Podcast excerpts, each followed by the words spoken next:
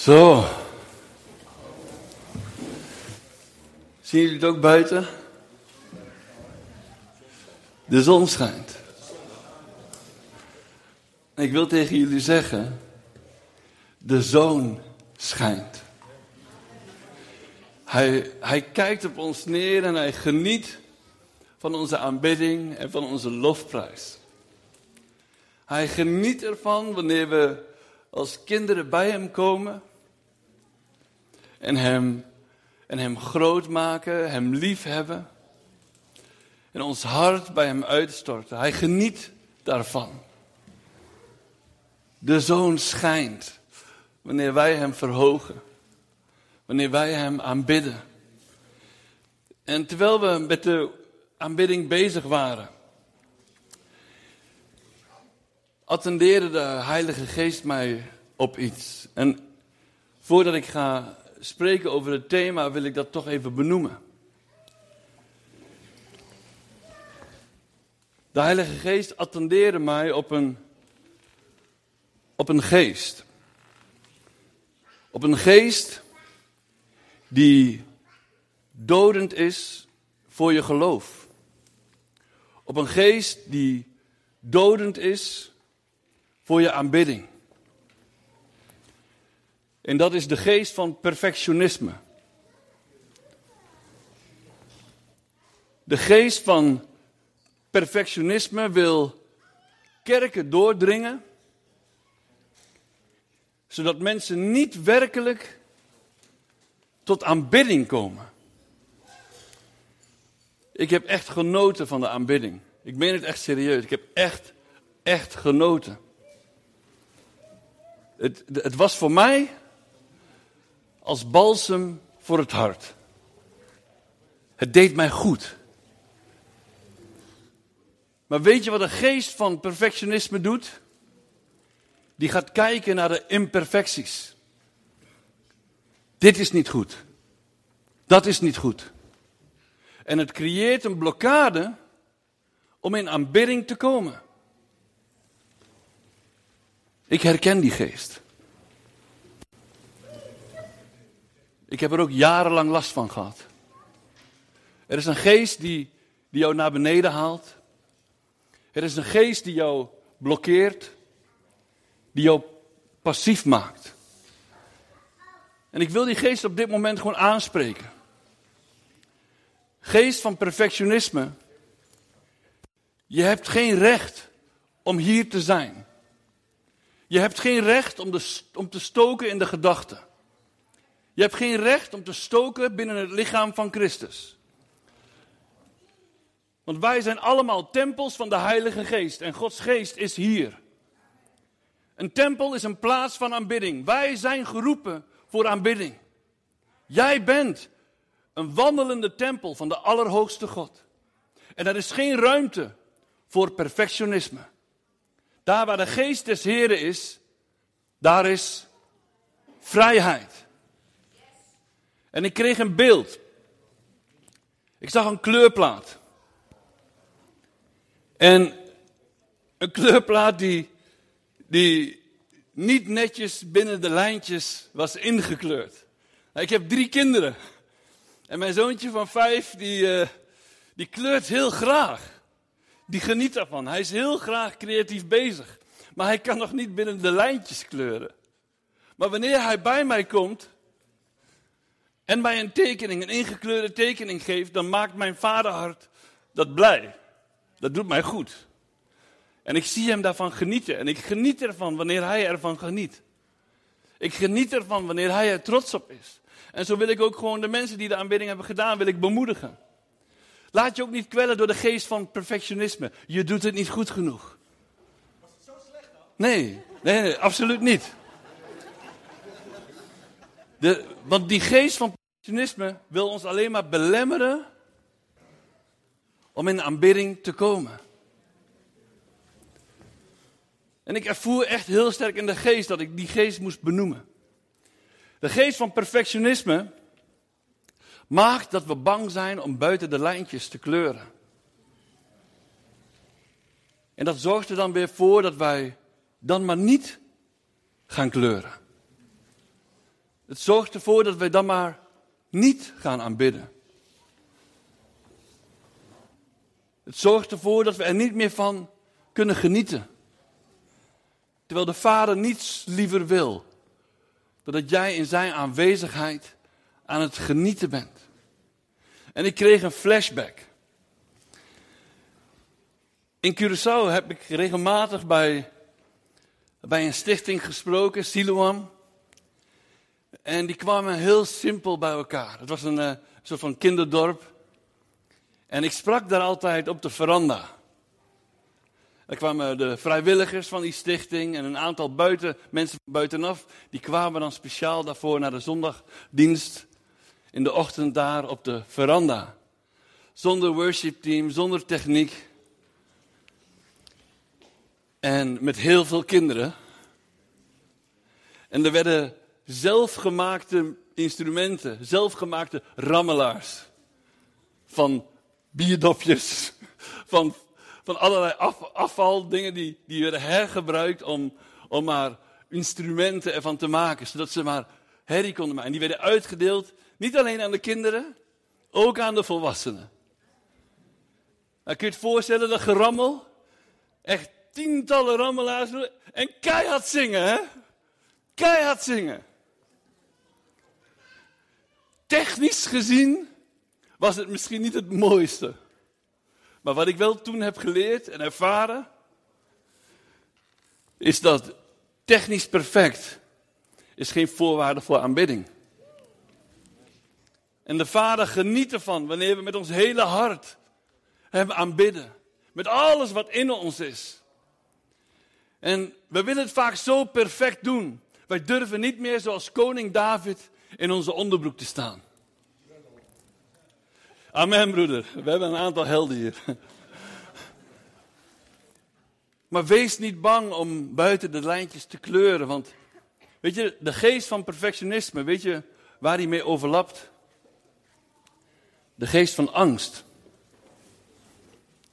Bang om het niet goed genoeg te doen. En daar wil ik het met jullie graag vandaag over hebben.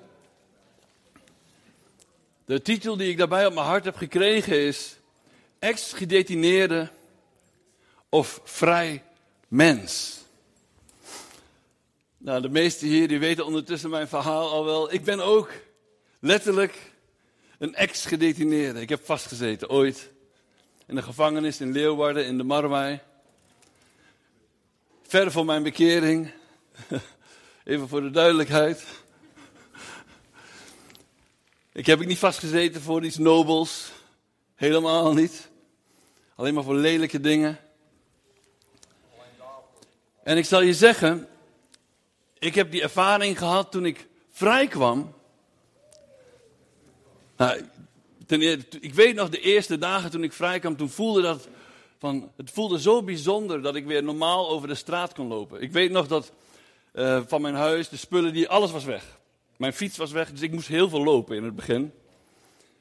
En weet je, normaal gesproken, als ik dan ergens heen moest lopen, een heel eind, vond ik dat niet leuk. Maar toen, ik vond het heerlijk.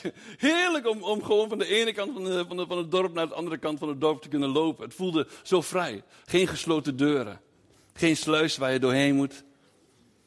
Degenen die vast hebben gezeten, die kennen dat. En het bijzondere is, weet je, waar ik later achter kwam, want ik heb nog heel lang, nog jaren daarna, nachtmerries gehad. Niet omdat het zo verschrikkelijk was daar, niet omdat mij letterlijk lichamelijk, fysiek pijn werd gedaan. Ik heb geen ongemakken gehad, ik heb gewoon gegeten, ik heb gewoon een bed gehad, ik heb gewoon een deken gehad, ik heb een kussen gehad, ik kon televisie kijken. Maar het gevoel van gevangen zitten, het, het, het, was een verstikkend gevoel. En ik heb jaren daarna nog, nog wel eens dromen gehad, nachtmerries gehad. Waarbij ik weer droomde dat ik vast zat. En ik wist niet waarom.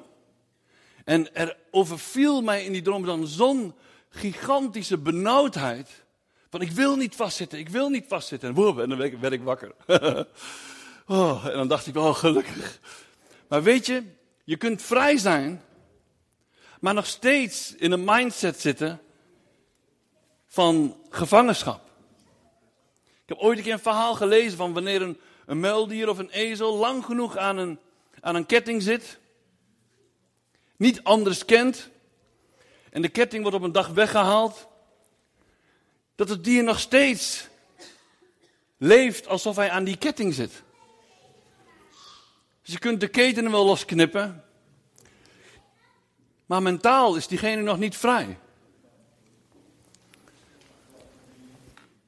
En helaas is het ook regelmatig nog zo dat, dat mensen, de, kinderen van God, die, die door Jezus vrij zijn gekocht. Dat wij ook nog zo vaak gebukt gaan onder, onder die gevangenschap. Van ons oude leven. Zonder patronen uit ons oude leven. Veroordeling uit ons oude leven. En die gevangenschap, dat oordeel, dat houdt ons vast. Kijk, weet je, je kunt ex-gedetineerde zijn, maar je bent nog steeds een veroordeelde. Je hebt vastgezeten, want je bent veroordeeld. Je bent veroordeeld voor een strafbaar feit. Er is een oordeel over jou uitgesproken nou, wat betreft dieven. Je bent een dief. Het is bewezen. Je, gaat, je krijgt straf, je gaat vastzitten. dan kun je wel vrijkomen, maar dan heb je nog steeds de stempel dief. Dan heb je nog steeds de mindset, ik ben een dief. Je kunt vastgezeten, hebben voor moord. Ervoor veroordeeld zijn. En vrijgekomen zijn. En nog steeds de stempel hebben. Hij is een moordenaar. En over jezelf denken. Ik ben een moordenaar. Zo zie je maar dat in het fysieke vrij zijn maakt niet dat jij ook hierboven in je bovenkamer vrij bent. Je bent nog steeds niet vrij van veroordeling. En ik weet niet voor wie, voor wie dit woord van vanmorgen is. Misschien zit jij hier en ben je nog helemaal niet vrij van veroordeling. En het maakt me niet uit wat jij hebt gedaan. Maar Gods woord is heel duidelijk. Jij bent vrijgekocht. Je mag vrij zijn. En God wil jou in de vrijheid zetten. En zo hoop ik dat het woord van vanmorgen jullie daar. jullie een spiegel zal voorhouden. op de ketenen, de geestelijke ketenen die jou nog zo vasthouden. Die jou soms nog binden.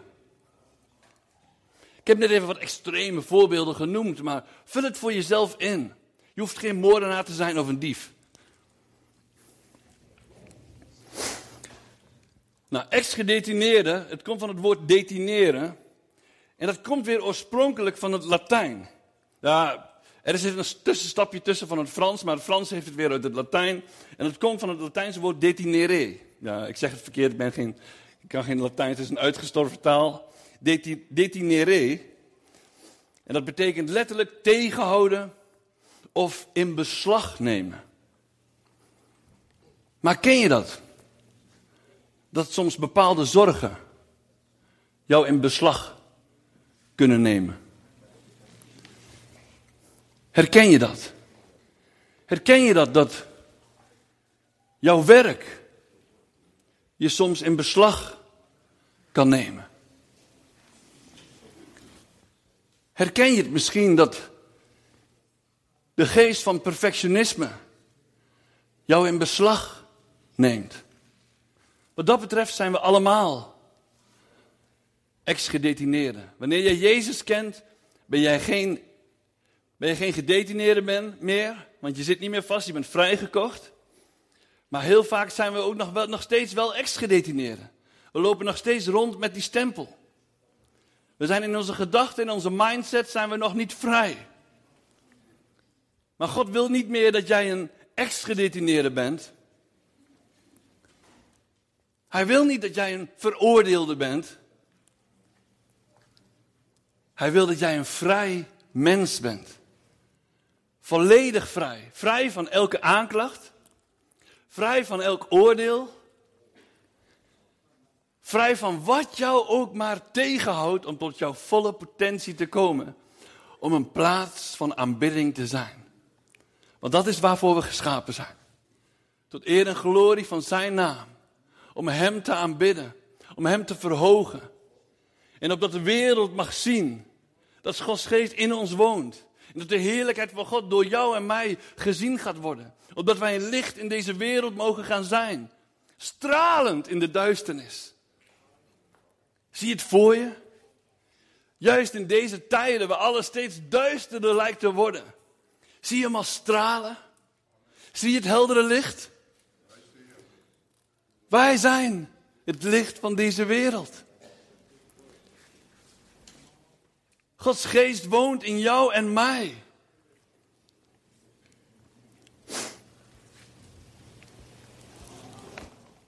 Ex-gedetineerde, ik heb het net al gezegd, is dus een, een veroordeelde.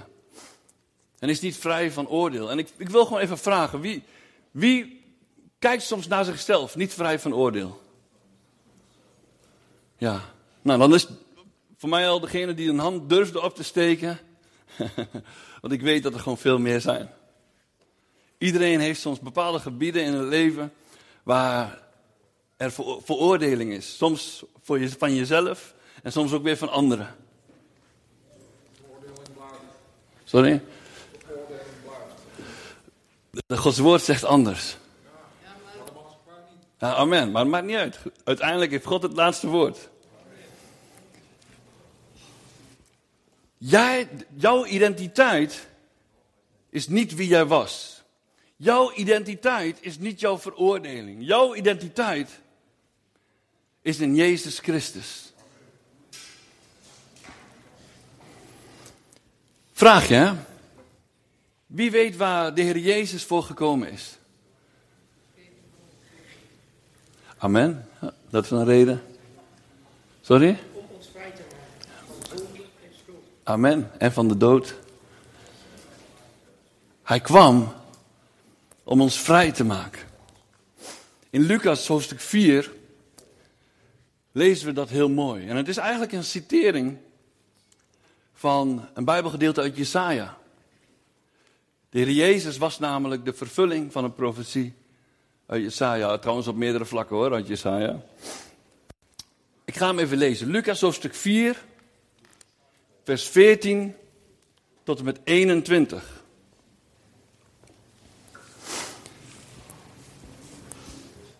Dus 4, vers 14 tot en met 21. En hij kwam in Nazareth, waar hij opgevoed was. En hij ging naar zijn gewoonte op de dag van de Sabbat naar de synagoge. En hij stond op om te lezen. En aan hem werd het boek van de profeet Jesaja gegeven. En toen hij het boek open gedaan had, vond hij de plaats waar geschreven stond.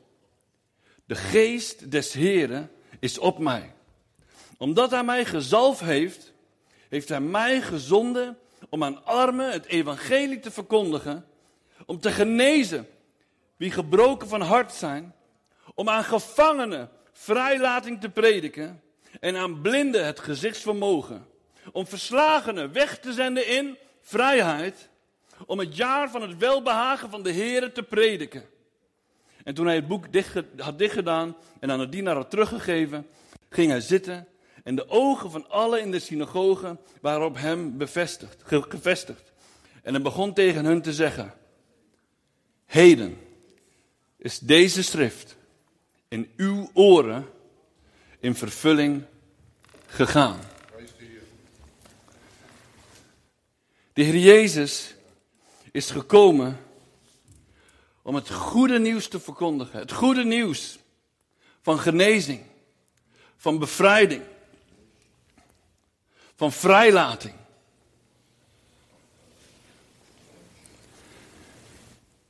Weet je dat diezelfde geest op ons rust? Wanneer Gods woord zegt dat wij het lichaam van Christus zijn en Hij ons hoofd is, die bediening is nog steeds niet veranderd. De bediening van de Heer Jezus, het goede nieuws, vrijlating, genezing, bevrijding, is nog steeds actueel vandaag de dag.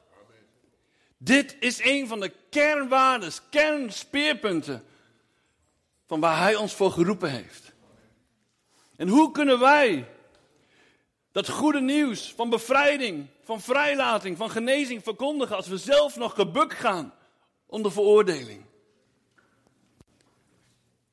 De boze wil maar al te graag ons stoken in onze gedachten, zodat wij passief zijn, zodat wij niet uit durven te stappen, zodat wij niet buiten de lijntjes durven te kleuren. Hij heeft ons geroepen tot vrijheid.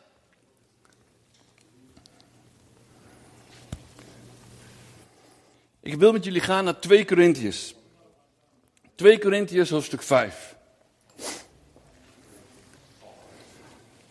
Eh, dit, dit zijn echt bekende versen. Iedereen kent ze. Maar soms dan is het heel goed om onszelf weer even te reminden. Om ze weer even als een spiegel voor te houden.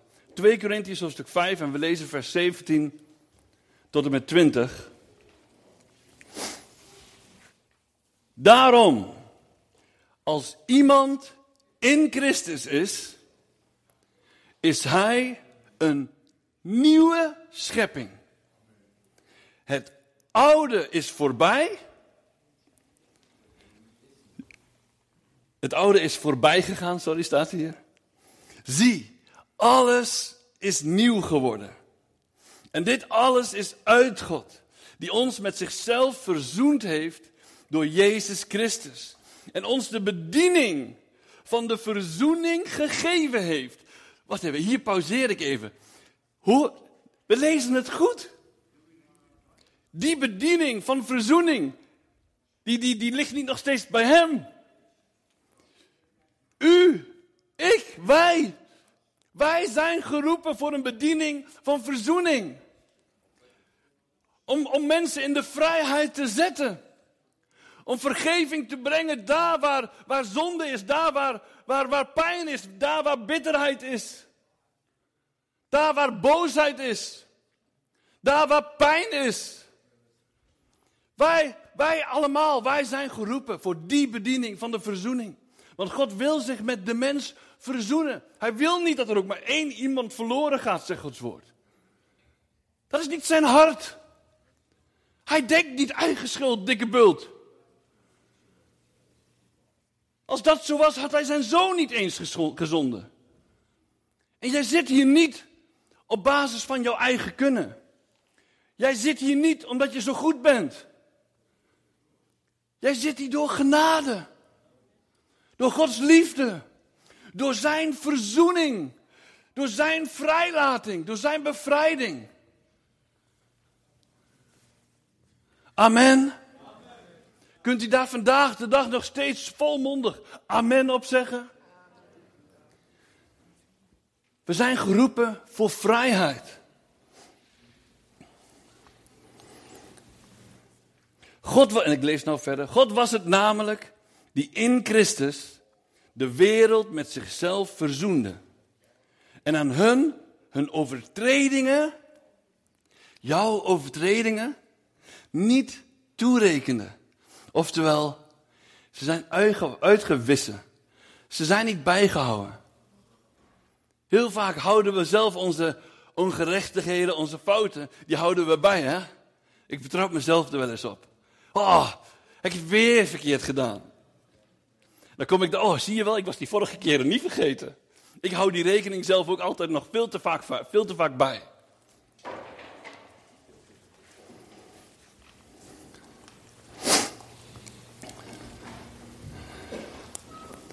Wat uh, Ik was bij. Oh ja, bij 2 Corinthians hoofdstuk 5 was ik nog bezig. Ja. Um, ja, en ons de bediening God was het namelijk die in Christus de wereld met zichzelf verzoende en aan hun overtredingen niet toerekende. En hij heeft het woord van de verzoening in ons gelegd. Oftewel, hij, hij wil dat die verzoening onderdeel van jou gaat maken. Hij wil dat het gaat nestelen in je hart. Hij wil dat je daar vanuit gaat leven. Hij wil dat we, dat dat een van onze fundamenten is, een van de pilaren waarop we mogen leven. We zijn dan gezanten namens Christus. Alsof God zelf door ons smeekt. Namens Christus smeken wij u. Laat u met God verzoenen. Paulus doet hier een dringende oproep aan de, aan de gemeente te Korinthe.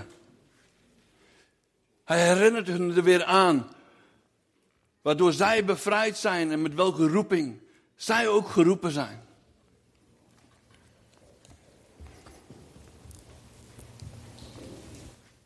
En misschien ben je hier vanmorgen en, en zijn er nog gebieden in jouw leven. Als je naar jezelf heel eerlijk kijkt. Van hé, hey, ik, ik, ik heb daar verzoening voor nodig. Ik heb dit niet goed gedaan. Dan is die oproep, van, oproep vandaag de dag ook nog steeds voor jou van kracht.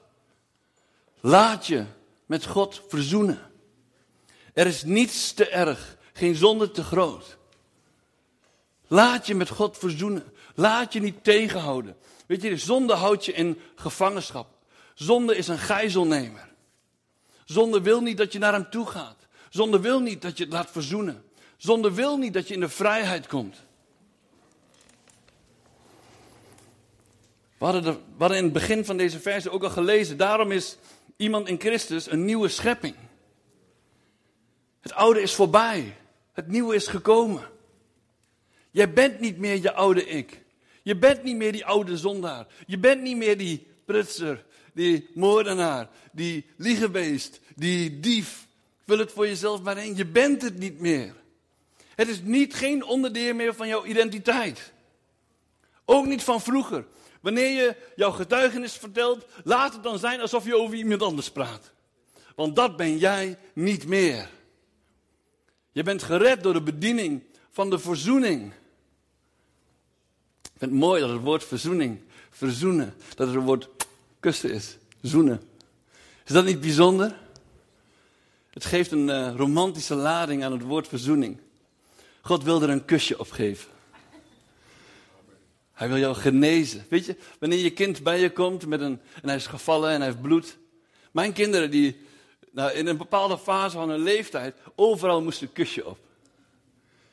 En dan was het goed. Er hoefde verder niks te gebeuren, geen pleister, niks. Oh nee, moest kusje. Fantastisch. En zo wil God ook bij jou.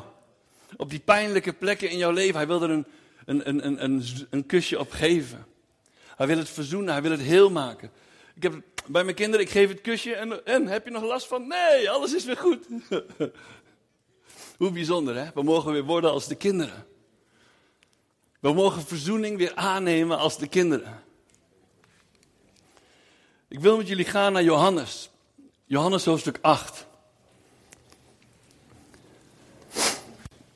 En mensen die mij wel vaker hebben horen spreken, ik ben iemand die houdt van Gods woord. En uh, om ook gewoon puur te bevestigen, ik, ik schud het niet uit mijn mouw. Ik heb, ik heb een basis en dat is echt Gods woord. Johannes hoofdstuk 8, vers 31 tot en met 36 gaan we lezen. Jezus dan zeide tegen de Joden die in hem geloofden: Als u in mijn woord blijft, bent u werkelijk mijn discipelen. En u zult de waarheid kennen, en de waarheid zal u vrijmaken. Zijn wij nog eerlijk naar onszelf? Waarheid heeft niks te maken met perfectionisme. Waarheid heeft niks te maken met religie. Waarheid heeft niks te maken met welk religieuze masker dan ook. En ik weet niet met welk masker jij vandaag gekomen bent, maar bij God mag je die masker afdoen. Mag je in de waarheid wandelen. Mag je open en transparant zijn. Mag je eerlijk zijn. Dat is waarheid. Dus als u in mijn woord blijft, bent u werkelijk mijn discipelen. En u zult de waarheid kennen en de waarheid zal u vrijmaken. Zij antwoordden hem, wij zijn Abrahams nageslacht. En zijn nooit slaaf van iemand geweest. Hoe kunt u dan zeggen, u zult vrij worden? Jezus antwoordde hen, voorwaar, voorwaar, ik zeg u, ieder die zonde doet, is een slaaf van de zonde. En ik had het al eerder gezegd, zonde is gevangenschap. Zonde is gijzelneming. Zonde betekent niet dat je vrij bent. En de slaaf die blijft niet eeuwig in het huis. De zoon blijft er eeuwig. Als dan de zoon u vrijgemaakt heeft, zult u werkelijk vrij zijn. Wanneer de zoon jou vrijgemaakt heeft, ben jij volledig vrij van de zonde die jou in, in, gijzelschap heeft gehad. Ben je volledig vrij van, van de gevangenschap, van jouw zonde, van jouw problemen, van jouw patronen, van jouw gedachten. Wanneer hij jou vrijmaakt, wil hij niet dat je ook nog maar een beetje gevangen bent. Wanneer hij jou vrijmaakt, ben je volledig vrij. Vrij van gevangenschap, vrij van veroordeling. Alles is uitgewist. Je bent een volledig nieuwe schepping. Die oude schepping is er niet meer. Bestaat niet meer. Anders is het niet nieuw. God doet niet aan recyclen. De wereld is helemaal vol van recyclen, maar God doet niet aan recyclen. Het oude is weg. Het nieuwe is gekomen. Jij bent een nieuwe schepping. En het mooie vind ik dat we in Johannes lazen dat dat ook dat daar een link wordt gelegd tussen het zoonschap. de slaaf blijft niet eeuwig in het huis. De zoon blijft er eeuwig. En als de zoon u vrijgemaakt heeft, zult u werkelijk vrij zijn. Wij zijn vrij geworden omdat wij ook kinderen, zonen, dochters van God zijn geworden. In Romeinen hoofdstuk 8, vers 15 staat daarom ook. Want u hebt niet de geest van slavernij ontvangen, die opnieuw tot angst leidt. Ben je nog bang voor straf? Ben je nog bang voor veroordeling? Ben je nog bang? Dat is niet de geest van het zoonschap. Dat is niet Gods geest. Gods geest brengt geen angst voort. Maar u hebt de geest van de aanneming tot kinderen ontvangen, door wie wij roepen. Abba, Vader. Je hoeft niet bang te zijn. Je hoeft niet bang te zijn voor jouw hemelse Vader. Jouw hemelse Vader die, die al weet alle ellende die je, die je hebt meegemaakt. Alles wat je zelf hebt veroorzaakt. En alle dingen die jou overkomen zijn. Hij weet het. Hij weet het. En hij wil je daarvan verlossen. Hij wil je daarvan bevrijden. Hij blijft jou daar niet aan herinneren. Hij houdt de rekening niet meer bij. Het is uitgewist. Het is weggedaan. Het is bedekt onder het bloed van Jezus. In 1 Corinthians hoofdstuk 6 vers 19 staat... Weet u niet dat uw lichaam een tempel is van de Heilige Geest? Die in u is en die u van God hebt ontvangen? En dat u niet meer van uzelf bent? Wauw. Die geest van het zoonschap betekent dat we niet meer van onszelf zijn. Dus vrijheid betekent niet losbandigheid. Vrijheid betekent niet doen waar je zelf zin in hebt. Dat is geen echte vrijheid. Vrijheid betekent niet om je maar weer te laten leiden door, de, door het vlees. Vrijheid betekent niet dat je maar gewoon weer lekker erop los kan zondigen. Dat is geen vrijheid. We hebben net toch gelezen, zonde brengt gevangenschap. En hij heeft jou niet vrijgekocht om gelijk weer de gevangenis in te gaan. Dat is niet de bedoeling, mensen. Hij heeft jou vrijgekocht en wanneer jij in je, in je gedachten denkt, ik kom er nooit los van, dan heb je bevrijding nodig. Want daarvoor heeft God jou niet geroepen. Hij heeft een bediening van verzoening. Wanneer hij een kusje erop gegeven heeft, dan is het goed.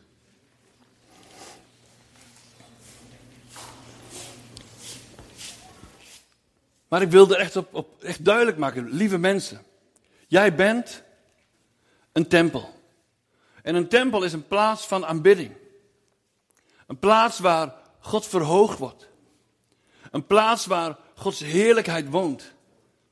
Een plaats waar Gods genade waar Gods troon is. En wist u dat wij elke dag vrijmoedig, of elk moment van de dag, nacht, wanneer je het ook maar nodig hebt. We mogen altijd, ten alle tijden, vrijmoedig naderen tot de troon der genade. En we hoeven daar geen afstand voor af te leggen, want jij bent een tempel. Gods geest woont in jou.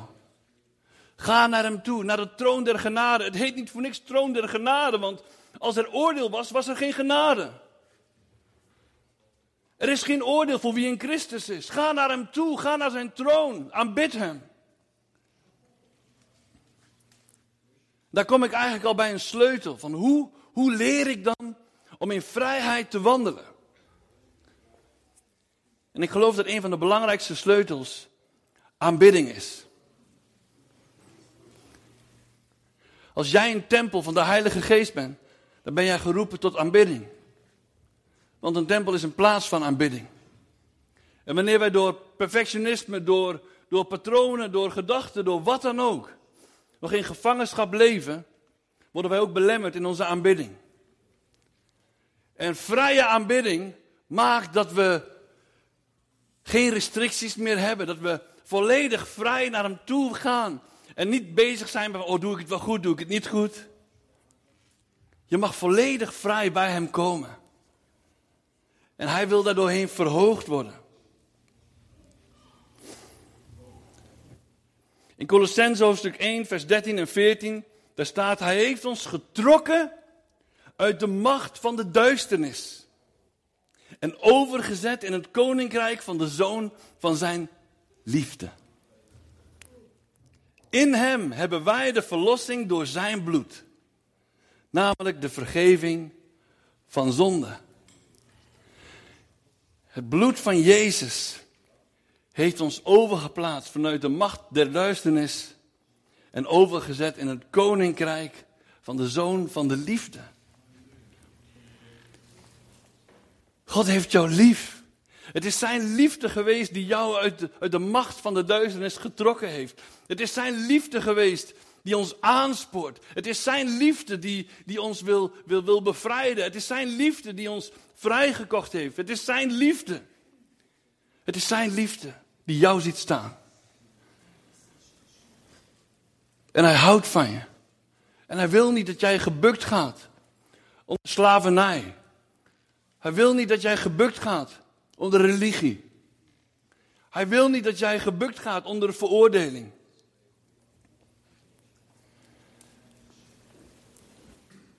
veroordeling. ik wil het toch even een beestje bij de naam noemen. Even een goed voorbeeld. En ik wil het specifiek toch een van de verslavingen noemen die mensen in hun greep kan houden. Het is een verslaving die verbazingwekkend nog veel voorkomt in de kerk. Dat is verslaving aan pornografie. Het is een onreine geest. Een onreine geest die ons in een band houdt. Een onreine geest die ons in gevangenschap houdt. Die ons gijzelt.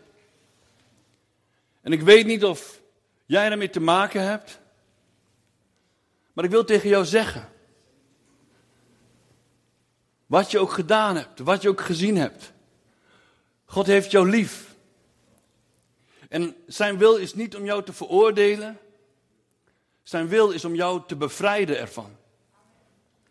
Elke keer wanneer die geest weer opduikt in jouw gedachten, wanneer je weer zoekt naar die, naar die, naar die natuurlijke, vleeselijke bevrediging, ik noem het ook vreselijke bevrediging, dan mag je naar hem toe gaan. Hij wil jou die bevrediging geven die je werkelijk nodig hebt. Alleen Hij kan jouw ziel verzadigen. Alleen Hij kan jouw hart vullen met de liefde die je werkelijk nodig hebt. En voor degene waar dit voor is, als je net zo vaak naar Jezus zou gaan als dat je die filmpjes kijkt. Wow, was er opwekking in je leven. Zo spreek ik vrijheid uit over degene waar dit voor is. Ik wil deze geest van verslaving, deze geest die jou gegijzeld houdt, wil ik aanspreken. Een geest van uh, onreinheid, ga uit in Jezus' naam. Je hebt geen recht hier binnen het lichaam van Christus. Je bent als een kanker en we willen dat kankergezwel op dit moment verwijderen in Jezus' naam. God die, die, die maakt een, een, een, ehm, een bruid klaar, zonder vlek of rimpel. Zonder vlek of rimpel. Heer, dank u wel dat u op dit moment heiligt en reinigt. Heer, en ik bid, Heer, dat de harten vanmorgen, Heer, open zullen staan voor correctie. Heer, open zullen staan voor, voor verandering. Heer, open zullen staan voor uw liefde. Heer, uw liefde die ons drijft tot verandering. Heer, dat we open zullen staan voor uw verzoening. Heer, dat we toelaten dat u een kusje geeft op de opwonden op ons ziel. Heer, want u wil genezen. U wil verzoenen. U wil vergeven. U wil bevrijden.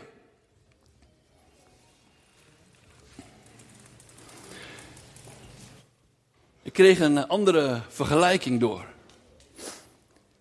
Wie heeft er wel eens een, eh, een stille aanbidder gehad? Als het een goede stille aanbidder was, dan, uh, dan is, en je weet het wel, dan was het geen goede. Want dan was hij niet stil. maar misschien ben jij wel eens een stille aanbidder geweest. Dat kan ook. Maar weet je wat het probleem is van een stille aanbidder? Een stille aanbidder heeft geen relatie, heeft geen contact, heeft geen kennis, heeft geen contact met degene die hij aanbidt. En God wil, wil ons roepen tot aanbidders in geest en in waarheid. Juist in deze tijd zoekt hij aanbidders in geest en in waarheid. Daar waar de geest des Heeren is, daar is vrijheid. Vrijheid van zonde, vrijheid van gebondenheid, vrijheid van verslaving. En ik wil de stille aanbidders vandaag oproepen. Wees niet meer stil. Want de aanbidding zal jou leiden tot vrijheid. De aanbidding zal jou maken dat je, dat je ketenen losvallen. Ga hem aanbidden. Dan op de momenten dat jij naar beneden wordt getrokken, op de momenten dat jij vastloopt, op de momenten dat jij behoefte hebt om, om, om weer te zondigen, ga aanbidden. En je zult zien dat Gods geest daar komt en dat jij vrijkomt van de, van de verslaving, van de zonde waar jij aan vastzit. Het is niet zijn wil dat jij geboekt gaat van, uh, onder gevangenschap. En ik spreek vrijheid uit over jouw leven. Wees geen stille aanbidder. Een stille aanbidder heeft geen relatie met Jezus. Ik wil afsluiten met het laatste vers.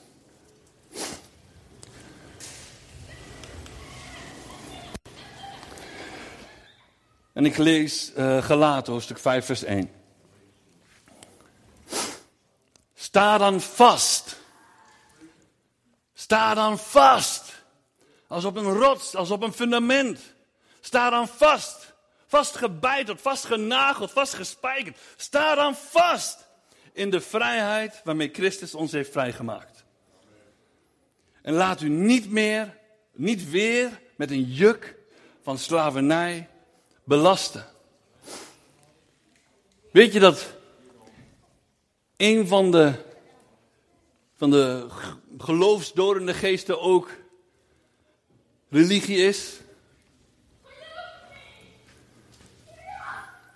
Religie die wil, wil jou vasthouden. De religie die wil jou, wil jou gevangen houden en die wil dat jij binnen de lijntjes gaat kleuren.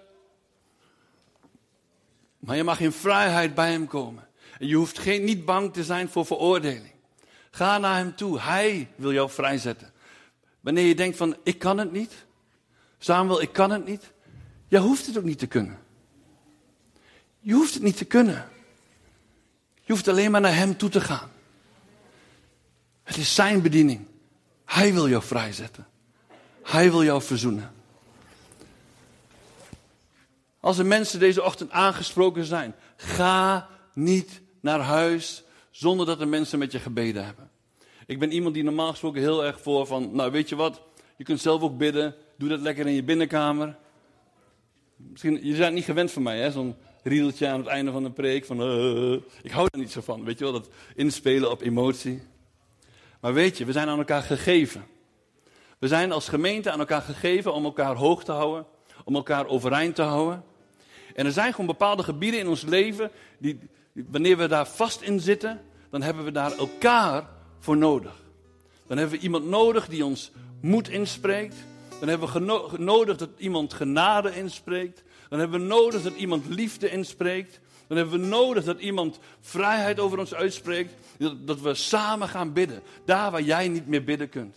Daar waar jij geen geloof meer voor hebt. Daar kan een ander wel geloof voor hebben. Dus ga niet naar huis. Zonder dat er iemand met jou gebeden heeft. God zegen.